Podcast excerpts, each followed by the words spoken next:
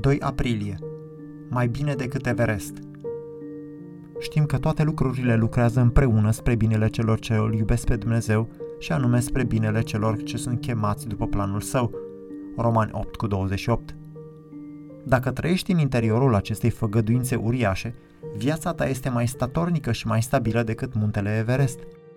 Nimic nu te poate sufla de pe loc când te afli ocrotit de zidurile pasajului din Roman 8 cu 28. În afara adevărului din acest pasaj, totul este numai confuzie, anxietate, frică și incertitudine.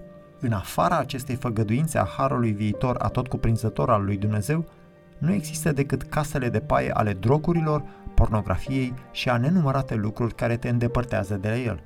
Nu există decât zidurile din stinghii și acoperișurile de tablă ale strategiilor fragile de investiții, ale polițelor de asigurare fugare și ale planurilor de pensionare lipsite de valoare.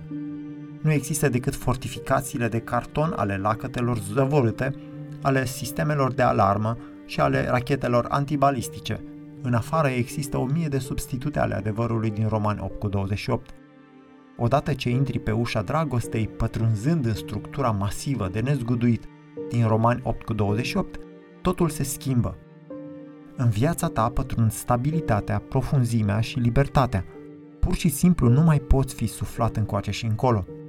Încrederea că un Dumnezeu suveran domnește spre binele tău peste toată durerea și toată plăcerea pe care le vei experimenta vreodată este un refugiu incomparabil, este siguranța, nădejdea și puterea din viața ta. Când copiii lui Dumnezeu trăiesc prin harul viitor din Romani 8 cu 28, de la pojar și până la mormântare, ei sunt cei mai liberi, mai puternici și mai generoși oameni din lume. Lumina lor strălucește, iar oamenii îi dau slavă Tatălui lor din ceruri –